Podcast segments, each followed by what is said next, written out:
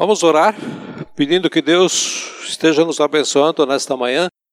Senhor, obrigado por esta manhã onde estamos aqui expressando o nosso desejo, onde queremos te ver, queremos te ouvir, queremos te sentir, queremos ser dirigidos pelo teu Espírito. É nesta hora, Senhor, que vamos meditar na tua palavra que o teu Espírito se manifeste em nossas vidas, aquilo que o Senhor preparou para nós, coloque em nossos corações e nos ajuda pelo teu Espírito em nós. E logo mais, quando formos participar da ceia, lembrar da morte e ressurreição do Senhor Jesus. Que possamos ter em mente que teu Espírito não apenas falou conosco, mas que há uma obra grande da graça que nos envolve todos os dias. Aceita o nosso clamor e fala conosco, por isso nós oramos em nome de Jesus. Amém? Vamos abrir nossas Bíblias em 2 Coríntios. Está aí na tela, se alguém não trouxe. Capítulo 3, de 1 a 6. 2 Coríntios 3, de 1 a 6, que diz o seguinte: Será que com isso estamos começando a nos recomendar a nós novamente, novamente? Será que precisamos, como alguns, de cartas de recomendação para vocês ou da parte de vocês? Vocês mesmos são a nossa carta escrita em nosso coração, conhecida e lida por todos. Vocês demonstram que são uma carta de Cristo, resultado do nosso ministério, escrita não com tinta, mas com o Espírito de Deus vivo. Não em tábuas de pedra, mas em tábuas de coração humanos. Tal é a confiança, tal é a confiança que temos diante de Deus por meio de Cristo. Não que possamos reivindicar qualquer coisa com base em nossos próprios méritos, mas a nossa capacidade vem de Deus. Ele nos capacitou para sermos ministros da nova aliança, não da letra, mas do espírito, pois a letra mata, mas o espírito vivifica. Eu quero reler de novo com vocês os versículos 5 e 6, tá? Não que possamos reivindicar qualquer coisa com base em nossos próprios méritos, mas a nossa capacidade vem de Deus. Eu vou reler de novo essas últimas palavras. A nossa capacidade vem de Deus. 6. Ele nos capacitou capacitou para sermos ministros. Ministros quer dizer servos de uma nova aliança, não da letra, mas do espírito, pois a letra mata, mas o espírito vivifica. Aqui nós vamos aprender que todo servo de Deus é aquele que Deus capacitou e o fez ministro do reino ou servo do reino. Tá? Então, a palavra ministro e servo, vou, dividir, vou uh, falar as duas palavras aqui no andar do estudo. E todo servo de Deus, ele foi capacitado pelo Espírito Santo. Então essa parte eu vou falar por primeiro, depois na segunda parte, que todo servo de Deus recebeu uma missão pelo Espírito. Então é isso que eu quero falar hoje. Mas o que faz ser homens e mulheres de Deus é o poder que vem do alto. É o poder do Espírito Santo. São os dons da graça que ele nos dá como capacitação para que sejamos ministros. Acho que é melhor usar servos, né? Para que sejamos servos da nova aliança que ele fez com os homens. E não dá para compreender a obra de Deus e como alguém pode ser um homem ou uma mulher de Deus se a gente não entender os princípios, os princípios da Bíblia. Quando você recebeu Jesus como Senhor e Salvador, aconteceu um milagre uh, na sua vida. Não foi um ritual que fez você ser um servo de Deus. Ser servo de Deus é você ter recebido do alto a unção. É difícil falar essa palavra, né? Porque aqui na aliança parece que não dá para falar isso, mas eu vou explicar. A unção quer dizer poder. E esse poder é do Espírito Santo. Não é que a pessoa tenha poder, como às vezes é pregado por aí. A pessoa está cheia de poder. Não. É o poder que vem do alto, é o Espírito de Deus. Então a Bíblia, a Bíblia ensina que uma coisa grande aconteceu quando a gente recebeu Jesus como Senhor e Salvador. Ou seja, Deus abre as janelas do céu e derrama sobre nós o Espírito dele. O Espírito eh, dele, então, vem habitar dentro do, do nosso coração e ele sela Tá? Ele marca, como alguém que põe uma correspondência no correio, precisa receber o selo para ir seu destino, senão ela não vai para o seu destino. Então, o Espírito Santo vem habitar no nosso coração e ele sela a nossa vida como propriedade exclusiva de Jesus. E a Bíblia diz que esse selo é muito importante, porque a partir dessa selagem, a Bíblia afirma isso, não sou eu que digo, tá? Diz que o maligno não lhe toca. Abre lá em 1 João capítulo 5. Eh, não é o Evangelho, está lá no final, a carta de João, capítulo 5, versículo 18, está ali na tela. E eu vou ler numa outra versão que a Bíblia é chamada nova versão transformadora, que é aquela que o Edgar sempre usa aqui nos domingos, tá? Domingo passado ele me puxou a orelha porque eu não estou usando a Bíblia dele. Aqui nos, no, quando assisto os estudos, alguém está desse testemunho aí que eu falei que eu ia falar, né? Aí vocês passam para ele. Diz o seguinte, na minha versão, nessa versão diz, sabemos que os nascidos de Deus não vivem no pecado, pois o Filho de Deus os o quê? Protege, e o maligno não os toca. Aqui diz, o maligno não o atinge, o maligno não o toca. Então a pessoa que recebeu a Jesus como Senhor e Salvador, que dizem que é possessa, a minha dúvida é se ela entendeu quem é Jesus, se ela tem o Espírito Santo, porque aqui está a promessa que o maligno não lhe toca, porque a pessoa ela é selada, ela é propriedade exclusiva de Deus. O maligno não tem poder para tocar na tua vida porque você foi selado pelo Espírito Santo da promessa. O Senhor Jesus selou você lá em Efésios capítulo 1, versículo 13, é outro versículo. Esse aqui você devia saber ele de cor, pelo menos o endereço, quando se trata desse assunto, aonde ele está localizado. Quando alguém fala para você e põe dúvida sobre a sua salvação, não, mas se você não faz certa prática, você não age dessa forma, você corre o risco de perder a salvação. O que que diz aqui?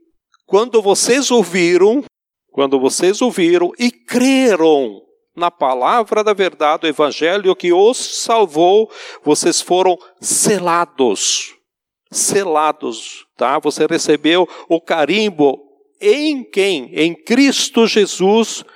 Que carimbo é esse? Com o Espírito Santo da promessa. Você é propriedade exclusiva de Deus. E não para aí. A Bíblia diz em 1 João que o Espírito Santo ensina todas as coisas. E o que, que acontece? Quando a gente recebe Jesus como Senhor e Salvador, os nossos olhos espirituais, eles são abertos pela presença do Espírito e começa a nos dar entendimento. A gente começa a receber, perceber que Deus fala conosco começa a ter resposta. Quando nós buscamos as respostas a Deus, as respostas vêm porque Deus está se manifestando a nós. Essa é a obra do Espírito Santo. É assim que ele age. E mais, ele começa agora a derramar sobre a nossa vida dons espirituais. Deus vai nos dar capacidades que, que vêm do céu para a nossa vida. Essas capacidades a Bíblia chama de dons espirituais, que são manifestações da graça divina em nós e através de nós. E tudo isso para quê? Para que eu e você nos tornemos aquilo que o versículo 6 diz lá. Somos, nós tornemos ministros, nos tornemos servos. Não é ministérios aqui na aliança, há ministério do louvor, ministério das crianças, ministério da liderança. Não, não, não. É ministro é servir a Deus, é você que você ser um servo, você ser um obreiro, não precisa ser obreiro de tempo integral, como o Edgar falou esses dias aqui. Não, você é um, um obreiro, um trabalhador do reino de Deus nessa terra. Isso é servir ao Senhor. Por isso a Bíblia vai dizer que a gente vai ter uma grande ousadia de fazer as coisas de Deus. Porque a gente tem uma confiança que não é da nossa força, da nossa capacidade, mas do poder de Deus. O versículo 4 que nós lemos antes, Paulo diz: Tal é a confiança que temos diante de Deus por meio de quem? Por meio de Cristo. De onde vem a minha confiança, a minha ousadia? Ela vem da presença do Espírito, do falar, da direção, da graça de Deus na nossa vida. E é assim que o servo de Deus vive. E à medida que a gente vai vivendo, a gente vai descobrindo que Deus vai nos dando condições, que vamos assumindo posições pela fé e adquirimos confiança. Porque eu sei de onde vai vir o poder, eu sei de onde vem o recurso, eu sei de onde vem o socorro, de onde vem a força que ela vem de Deus. Há uma grande diferença em viver na nossa capacidade ou, ou viver no poder do Espírito. Viver na minha, na nossa capacidade é eu confio, eu confio, eu sou capaz de fazer porque eu tenho formação, porque eu tenho instrução, porque eu tenho experiência, porque eu tenho conhecimento, habilidade, enfim, porque eu sei. Mas o servo de Deus, ele confia em Deus, porque ele sabe quem é o seu Deus. Porque ele vai para a batalha em nome do Senhor. Tem um exemplo muito clássico e muito claro do Velho Testamento, que é a batalha de Davi com Golias, o gigante. Eu acho que todos vocês conhecem essa história, né? E quando Davi se apresenta para enfrentar o Golias, todo mundo diz para ele: rapaz, você é novo, você não é experimentado na guerra, você nunca né, é, lutou na guerra em nenhuma vez, você não sabe nada, você vai é ser morto. Aí eles querem dar um treinamento rápido para ele e dão a melhor armadura, a melhor espada possível para ele, né? Um treinamento meio relâmpago. E ele olha e diz: Eu não sei lidar com isso, com esse tipo de coisa. Eu nunca usei isso. Mas ele disse: Eu conheço o meu Deus. Ele pega as pedrinhas, ele pega a funda, o estilingue, bulldog, como você quer dar o nome aí, né? Acho que todo mundo conhece isso. Ele pega a funda e o cajado. E ele vai para a batalha com as pedrinhas, com a funda e o cajado. Alguém pergunta para ele: como você vai matar, como você vai vencer um gigante sozinho? Você é doido. E ele disse: Olha, no campo eu já tive que enfrentar um leão e um urso. E uma coisa que eu tinha era as pedrinhas, a funda e o cajado. E nada mais. E quem me deu a vitória foi Deus. E eu vou para a batalha em nome do Senhor. Quando chega na hora da batalha, o inimigo diz para ele, o Golias diz para ele, né, quando estão diante a diante, um, um frente a frente um do outro, você acha que eu sou um cachorro e você vai me jogar algumas pedrinhas em mim? Né? Ainda provocou. E você não, não vê que eu tenho escudo, você não vê que eu tenho capacete, você não vê que eu tenho espada, eu vou cortar sua cabeça fora. Davi disse: Eu não vim aqui com a minha funda, com o meu cajado e as pedrinhas, mas eu vim aqui em nome do Senhor dos Exércitos. A nossa ousadia não vem daquilo que a gente já construiu. A nossa ousadia vem daquilo que a gente já viveu com o Senhor. A grande diferença aqui é que Davi não confia naquilo que sabe, mas aquilo que ele segue. A trilha, a vida, a trilha, o caminhar dessa gente é trilha de milagres. Como é que é a trilha da tua vida?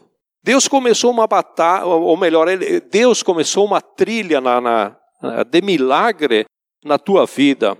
E sabe quando foi isso? Ele, quando derramou o Espírito Santo sobre você.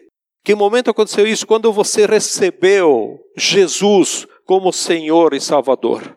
Agora, sabe por que a gente não vive, às vezes, as trilhas de milagre?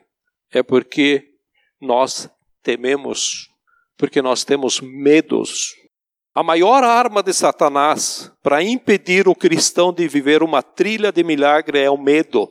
Deus coloca diante de você desafios e desafios espirituais, onde nós não temos como uh, uma capacidade normal. Porque quando nós olhamos para nós de uma forma normal, nós não temos essa capacidade. Mas Deus diz: vai em nome do Senhor que você vai deixar para trás uma trilha de milagres. Tem muita gente aqui que nunca discipulou ninguém porque tem medo. Tem gente aqui que nunca, que não quer nem, é, um, é, não, não quer ter uma célula porque tem medo. Tem gente aqui que nunca levou ninguém para Cristo porque tem medo. Tem gente que Deus já colocou no coração algo para fazer e não faz porque tem medo. O medo é oposto é o contrário à fé. Se Deus tem um projeto para a tua vida ou uma missão, levanta-te em nome de Jesus e vai. E vai. Paulo, no capítulo 4, vira a página, ou na mesma página que você tem ali, nós estamos no capítulo 3. No capítulo 4, versículo 7, diz: Porque nós temos medo. Segundo Coríntios 4, 7. Agora nós mesmos somos como o quê? vasos frágeis de barro que contém esse grande tesouro espiritual. Assim fica claro que esse grande poder vem de Deus e não de nós. Vamos reler de novo. Agora mesmo somos como o quê? Vasos frágeis de barro. É ao contrário daquilo que a pessoa diz: eu sou capaz, eu sei, eu tenho conhecimento, eu tenho experiência. Ah, eu trouxe a ideia de tal lugar. Não. Nós somos vasos frágeis de barros que contém esse grande tesouro espiritual. Onde que é colocado esse tesouro espiritual? Dentro dos vasos de barro. O cara que é de autossuficiência, de autoconhecimento, de seguro de si mesmo, está aqui a promessa, o Espírito Santo, tá? Como é que ele atua? a, os grande, esse grande tesouro espiritual é colocado nos vasos de barro. E aqui ele confirma, assim fica claro que, esses, que esse grande poder vem de Deus e não de nós. Como às vezes nós somos arrogantes, né? Como nós confiamos em nós mesmos, queremos nós mesmos fazer por nós mesmos. Por que, que você tem medo? Eu sou uma pessoa que tenham medo. Se você conversar com minha esposa, ela vai confirmar isso. Sabe por que nós somos medrosos? Porque eu e você sabemos que somos de barro. Paulo diz assim: olha, todo esse poder, toda essa graça, toda essa misericórdia, toda essa força está dentro de um pote de barro que sou eu, que é você. Tem um requisito aí, que é aquilo que eu falei. Deus coloca Deus está colocando o seu tesouro dentro de vaso, sabe o que? Não é só vaso. O vaso tem que estar quebrado, ele tem que estar trincado e ainda rachado. É desses que Deus atua. É ali que ele põe o seu poder. Ah, só para ilustrar, num estudo que eu ouvi uma história de um chinês que buscava água no vale e ele tinha que subir um morro com água. E nós vivemos numa região de morros e vales, então não precisa nem ilustrar isso, né? E usava uma madeira nos ombros, longe de uns 60, 70 centímetros do ombro, de cada ombro tinha uma corda, e na ponta da corda, aí ele tinha um vaso para cada lado. Só que o pote de, de, do chinês estava rachado e ia pingando água. Quando chegava em cima dos dois potes, somando, né? Os dois potes d'água, mais ou menos dava um pote d'água. Aí o missionário chegou para o chinês e disse: O senhor não vê que o seu pote está rachado? O senhor faz tanto esforço, vai até lá embaixo buscar a água, e quando o senhor volta, tem metade de água em cada pote. O senhor perdeu um pote inteiro, será que não era melhor o senhor trocar os potes? Dá tanto trabalho descer a montanha, subir a montanha. Aí o chinês, com toda a calminha dele, com o jeitinho dele, olha para o missionário e ele pergunta para ele: Você já viu o caminho? Mas assim, já viu o caminho? Como assim? Sim, você já viu o caminho que eu faço? Se o pote não estivesse rachado, não teria as flores que tem nos dois lados do caminho porque quando volto eu vou regando as flores todos os dias. É uma história bonita, mas é assim que Deus trabalha. Essa é a ideia da ilustração. Eu sou o pote de barro rachado. E se você também é o pote rachado, saiba que quando Deus nos enche da sua graça, do melhor do seu espírito, o Espírito ele vaza e derrama graça por onde você passa.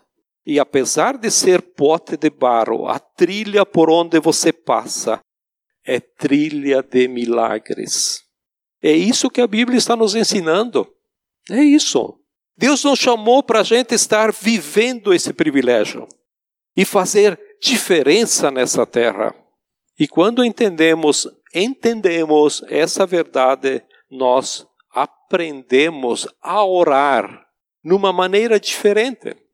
Algumas pessoas têm orado assim: enche-me do teu espírito, enche-me do Espírito Santo, mas quando a gente ora, enche-me com o Espírito Santo, a gente tem que orar uma segunda parte da oração. E essa segunda parte se encontra em Atos capítulo 4, versículo 29, 30 e 31 que diz: Agora, Senhor, considera as ameaças deles e capacita, capacita os teus o quê? Servos para anunciarem a tua palavra corajosamente. Estenda a tua mão para o quê? Curar. Imagina, nós vamos orar para curar pessoas. Nós temos poder. Está aqui capacita para curar, realizar sinais e maravilhas por meio de quem? Do nome do teu santo servo Jesus. Depois de orarem, tremeu o lugar em que estavam reunidos, todos ficaram cheios do Espírito e anunciaram corajosamente, corajosamente a palavra de Deus. Isso aconteceu lá em Atos, tá? Hoje não vai tremer aqui de novo, certo? Mas esse princípio da oração é o mesmo de lá. Sabe, porque às vezes a gente está orando para ser cheio do Espírito Santo e a gente não está vendo esse encher. Falta o outro lado da oração. Outro lado da oração é: Senhor, me dá coragem. Para onde eu for, mesmo sendo um pote de barro rachado, Agora, quando você vai dizer, Senhor, me dá coragem porque eu sou capaz, eu quero ter poder, eu quero. Não, não, não, você não tem poder, você é só o vaso de barro, que o poder está dentro de você, é o Espírito Santo que tem que estar lá, o vaso rachado, me dá poder, me dá coragem para repartir essa graça, deixar as marcas da graça por onde você passa. Essa semana fui visitar um casal, na verdade fomos visitar dois, eu e Honorina, mas um deles disse assim: "Puxa, nós estamos nós somos atrás de fulano, de Beltrano, de pessoas ligadas à minha família, pessoas ligadas que nós vimos que tinha necessidade de ser visitada por isso, por aquilo. Servos. É assim que Deus usa. Servos, pessoas que prestam serviço, entendem o que Deus quer. Já viu quando a gente diz, Senhor, me dá coragem, Senhor, me usa, Senhor, eu quero ir. Deus não enche do Espírito para você ficar em casa, mas para ser um servo abençoador. Abençoador, onde precisamos de coragem, e é ali que entra a segunda parte da oração. Coragem para dar passos de fé, coragem para ser instrumento da graça, para deixar uma trilha por onde eu passar. É isso que a Bíblia nos ensina. Isso é simples. Ah, isso é feijão com arroz. É isso aí. É feijão com arroz. Bota em prática. Te põe como vaso na frente de Deus e você vai ver o que vai acontecer com a sua vida. O servo de Deus é aquele que sabe que é um vaso, vaso de barro, mas que foi cheio do Espírito quando você aceitou a Jesus. Então nós temos algo dentro de nós que a gente não usa, uma riqueza mas está só dentro dos vasos de barro quebrados, rachados e trincados. Então, o servo de Deus é aquele que sabe que é um vaso de barro, mas que foi cheio do Espírito e que tem uma missão. Que eu falei que eu ia falar a segunda parte, que tem uma missão. Onde essa missão é muito clara na Bíblia. Aí volta lá da que nós estávamos antes, segundo Coríntios, nós lemos o capítulo 3, alguns versículos, nós lemos um versículo do capítulo 4 e agora nós vamos ler um versículo do capítulo 5. Segundo Coríntios, capítulo 5, versículo 18, que diz: "E tudo isso provém de Deus, aquele que nos trouxe de volta para si por meio de Cristo e nos encarregou ou nos deu a tarefa de reconciliar ou reconciliação de que os outros também sejam amigos dele. Acho que não precisa muita explicação aqui, mas é bem claro.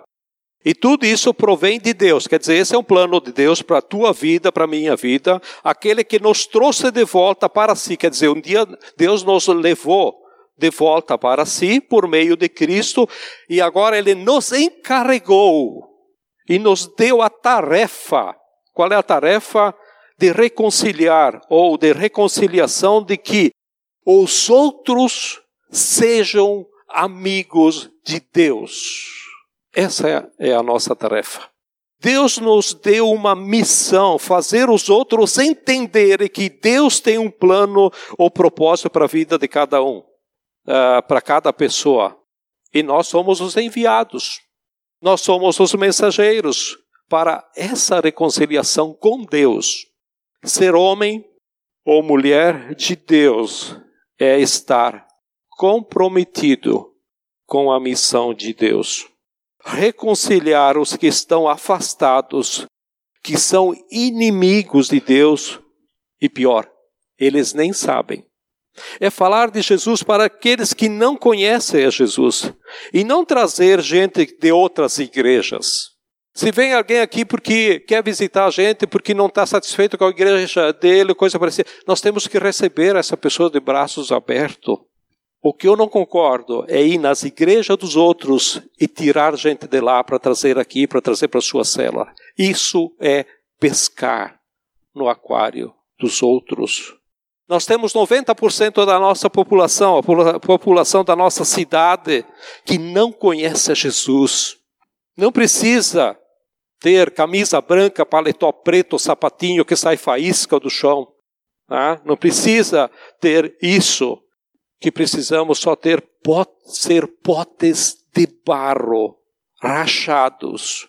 E aí vem o poder de Deus que já está em nós.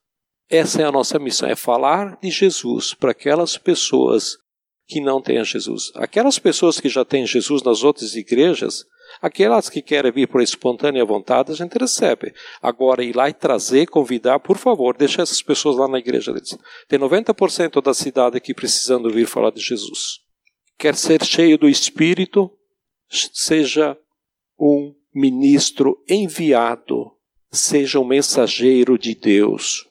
Agora eu vou fazer uma pergunta. Qual é o seu ministério? Ou a sua missão? Porque ministério eles confundem com as tarefas aqui do grupo. Não, ministério é ter o serviço com Deus. Qual é a tua missão? Isso é interessante. Os dons são dados para o ministério. Tem muita gente que não sabe nem qual dom do Espírito que tem. Normalmente também não conhece o ministério que tem. Se começar a servir, você vai saber rapidamente o seu dom. Rapidamente mesmo, porque dom é graça de Deus dada pro ministério. Aí quando a gente começa a exercer o ministério, a capacidade não é tua, ela vem de Deus. A graça vem de Deus, o poder vem de Deus, a sabedoria vem de Deus, a coragem vem de Deus, o milagre vem de Deus para que a glória seja de Deus e não da gente. Eu fiz, eu ganhei tantos para Cristo. Não, a glória é para Deus. Então o versículo diz que a Ele seja toda a honra e toda a glória ao Rei Jesus. Nós somos ministro, nós somos servos. Talvez isso seja uma novidade para você hoje aqui. Mas é isso que nós somos da nova aliança. E a nova aliança ela é representada pelos elementos que estão aqui na ceia, estão aqui na frente, na ceia do Senhor. E esse memorial nos lembra que um dia Deus decidiu abrir as janelas do céu onde derramou sobre você e eu a sua graça.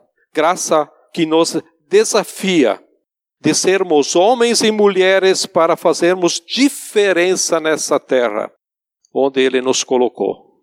E nessa manhã eu quero convidar a você que tenha Jesus como Senhor e Salvador e é batizado a participar do pão e participar do vinho, lembrando que esse é o memorial da morte e ressurreição de Jesus. Esse é o símbolo da nova aliança. Esse é o símbolo de que a porta do céu se abriu e o Espírito foi derramado sobre nós. Agora que você vai participar, lembra de uma coisa: Deus está derramando o seu Espírito para você ser ministro, ser servo dele. Como vai o teu ministério? Ou melhor, como vai o teu serviço com Deus? Teu serviço com Deus. Eu gostaria que você fizesse uma avaliação diante de Deus.